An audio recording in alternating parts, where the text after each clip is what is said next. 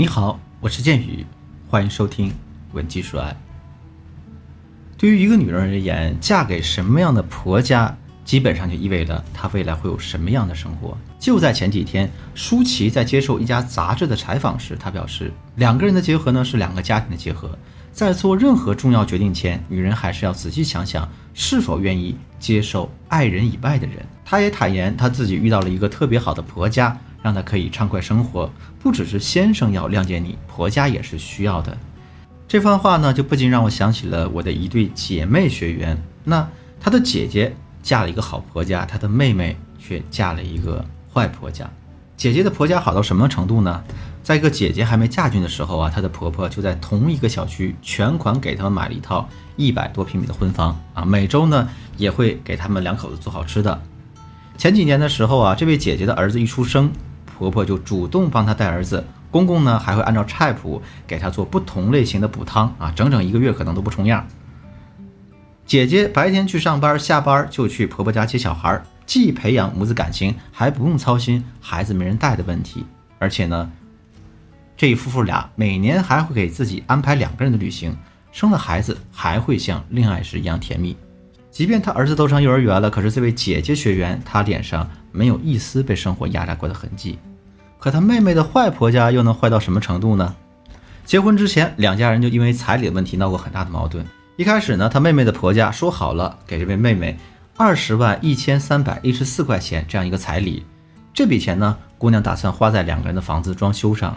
结果临近婚礼的时候，哎，她的婆婆却哭穷，说死说活只愿意给八万八。结婚之后呢？这新婚夫妇啊，公婆还有小叔子一家一起挤在一个三室一厅的房子里。婆婆每天做饭都做得怨气连天，吃个饭也是东家长西家短。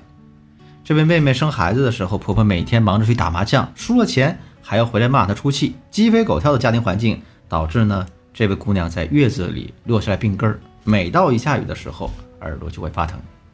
一开始啊，她就向老公去诉苦，老公呢还会体谅她，天天甜言蜜语哄着。后来哄累了，老公也没办法，怎么样，就经常不回家。不到一年时间，她老公出轨了。最后在法律的介入下，她离婚了，算是脱离了婚姻的苦海。可是现在呢，这位妹妹需要一边带孩子，一边还要对抗抑郁，每个月要靠娘家人的接济才能勉强维持生活。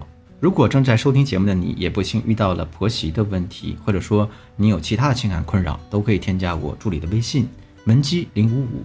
文姬的全拼零五五，获得一次免费的咨询机会。这对姐妹的经历告诉大家，在嫁人之前，必须要认真考量婆家的生活、物质还有精神环境，不然啊，你真不知道你即将迈进的是天堂还是地狱。听到这儿，有的姑娘会问说：“建老师，咱们该怎么去考量婆家的环境呢？”好，那根据建宇老师多年的从业经验，我今天给大家总结了三个方法，希望对大家有所帮助。第一个方法。选择性参考，纵横式比较。有研究证明啊，陷入爱情中的女人智商真的会下降的。也就是说，当你在和某个人谈恋爱的时候，你的感性成分多于理性成分，看事情往往只会看到好的一面，然后忽略不好的一面。比如呢，这位妹妹当初就因为她老公特别会甜言蜜语啊，把她哄得团团转，而选择忽视了她老公以及她一家人都爱打牌的这个问题。这里，监狱老师给大家建议是：当你沉浸在爱情的美好体验时，一定要带他去见见你三到五个信任的长辈和朋友，然后呢，让他们中肯的评价一下对你男朋友是什么样一个印象。当一个人说你男朋友不好时，你可能会觉得他说的不客观；但如果五个人当中有三个人都说他不太好呢，那你必须要留心一下了。那我们该选择什么样的人呢？啊，我给大家几个选择，比如说你家里的爷爷奶奶。啊，你学生时期信任的老师，你关系比较铁的男性朋友，哎，甚至可以包括对你不错的领导。第二个方法，龙凤角度审视相处模式。什么叫龙凤角度呢？有句俗话，龙生龙，凤生凤，老鼠的孩子会打洞。这话说起来很俗气，但它要表达的道理是。不管是从生理遗传的角度，还是后天环境熏陶的角度，你的男朋友或者说你未来老公，很大程度上和他父母是同一类人。毕竟呢，我们在外面的时候啊，可能会隐藏自己的性格缺陷，但在与父母相处时，往往会潜意识里暴露自己的性格问题。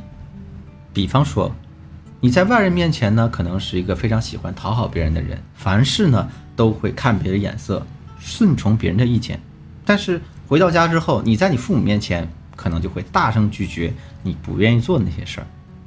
所以，当大家和男朋友交往时，一定要找机会观察一下他和他父母是怎么相处的。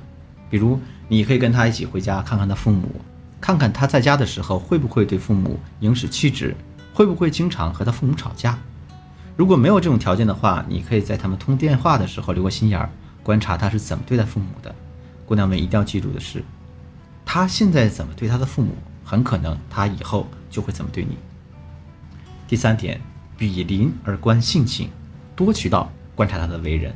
如果你的家里有上年纪的长辈的话，你可以问问他，他们那一辈人啊，在相亲或者结婚之前，一般都是要去男方家打听打听情况的。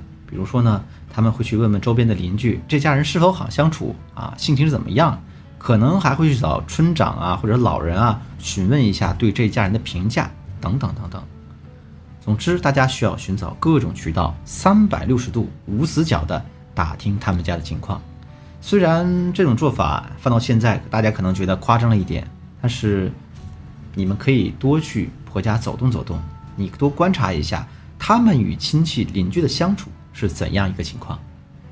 我有个学员呢，她和她老公谈恋爱的时候还比较忐忑啊，担心自己所遇非良人。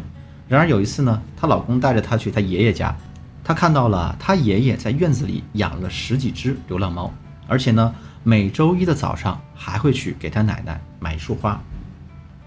那这位学员就被她男友的爷爷奶奶这种温馨给感动到了，第二天就毫不答应的答应她男朋友去领证了。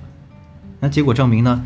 她的老公对她很温暖、很贴心，就和她爷爷对待她奶奶一样。好了，那今天的课程到这结束了。对于本节课的内容，如果你还有什么疑问的话，可以添加我助理微信文姬零五五，文姬的全拼零五五，让我们的专业老师私下为你一对一的讲解。文姬说爱，迷茫的情场，你得力的军师。我是剑宇，我们下期再见。Thank you